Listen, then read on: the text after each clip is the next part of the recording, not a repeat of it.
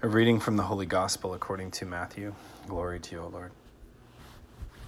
When Jesus saw the crowds, he went up the mountain, and after he had sat down, his disciples came to him.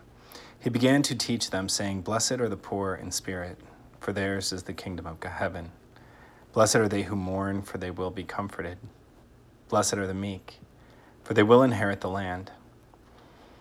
Blessed are they who hunger and thirst for righteousness, for they will be satisfied. Blessed are the merciful, for they will be shown mercy. Blessed are the clean of heart, for they will see God. Blessed are the peacemakers, for they will be called children of God. Blessed are they who are persecuted for the sake of righteousness, for theirs is the kingdom of heaven. Blessed are you when they insult you and persecute you and utter every kind of evil against you falsely because of me. Rejoice and be glad for your reward will be great in heaven. Thus they persecuted the prophets who were before you. The gospel of the Lord. Praise to you, Lord Jesus Christ.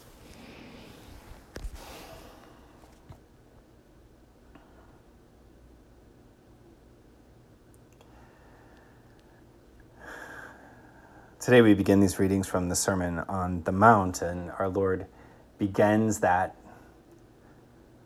Sermon on the Mount with a reflection on the Beatitudes, with, with giving them this series of blessings, of blessings. And,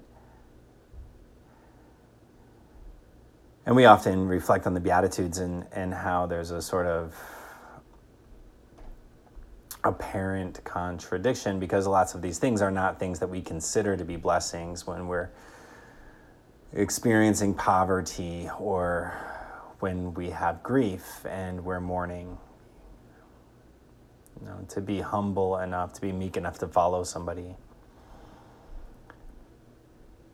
And yet, these blessings are blessings that lead us into and, and call us into deeper relationship with Him. And,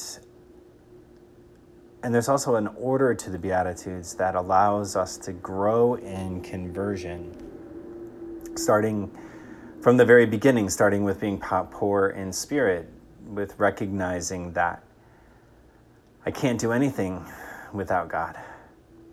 I can do all things with Him, but nothing without Him. I need Him. And, and we're called to recognize at a very deep level that, that our Lord can do for us what we can't do for ourselves. And, and it's necessary that we recognize that in the beginning of our relationship with Him.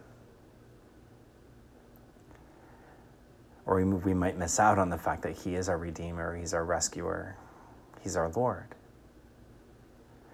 And when we really recognize that, then when we, when we recognize our poverty of spirit, it leads us into a kind of mourning. Blessed are those who mourn, because we have to grieve the fact that we're not in control of our lives anymore. Sometimes we have to grieve the things that we give up in order to follow Him, like the rich young man who goes away sad because our Lord tells him to go and sell everything to follow Him.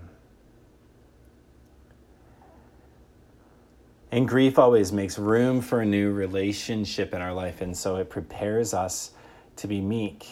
Blessed are the meek, and to be meek means that I'm going to humble myself and follow someone, that I'm going to recognize that our Lord knows more than I know about my life.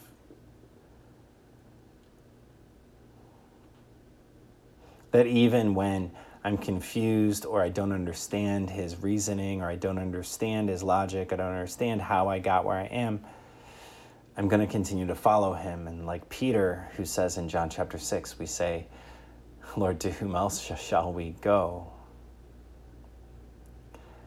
And as we follow our Lord and we start to grow in holiness, we become more aware of all the things in our life that need conversion. And we begin to hunger and thirst for righteousness. We desire to set everything right in our life. We desire that, that we work on everything that needs work in our life.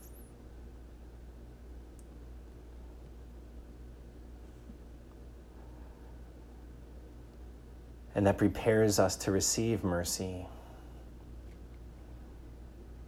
Blessed are the merciful, for they shall receive mercy. That, that as we go before our Lord, in our desire to be made well and our desire to be made holy, He forgives us and allows us to begin again with Him.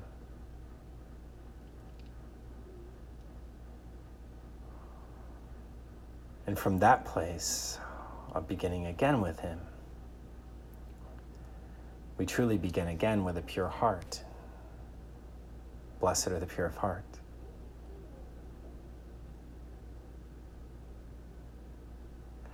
And once we're in that place of conversion and that place of purity of heart, we have the ability to become peacemakers, to right our wrongs to bring reconciliation to anybody that we've harmed through our own sinfulness.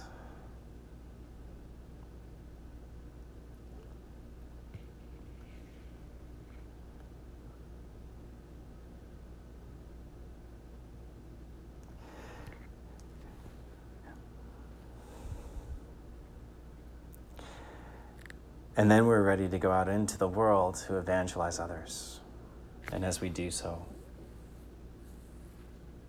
and as we've conformed our life to the life of our Lord, it's then that we start to experience that persecution for the sake of righteousness that our Lord promises.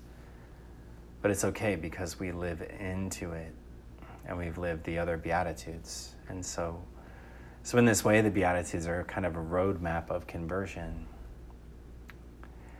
They're a roadmap for living our life. And the priority given in the Beatitudes can be taken sort of like a step by step approach to, to growth in holiness. And so today, let us pray that the Beatitudes become the guideposts of our own lives. That we always seek first the kingdom of God, that we always seek first our own conversion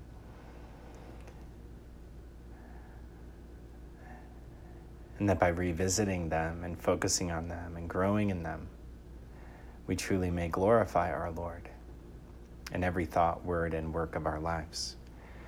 And we pray together the prayer of spiritual communion Lord Jesus Christ, although I cannot now receive you in the most holy altar, I ask you to come spiritually into my heart and abide with me forever. You in me, and I in thee, in time and in eternity.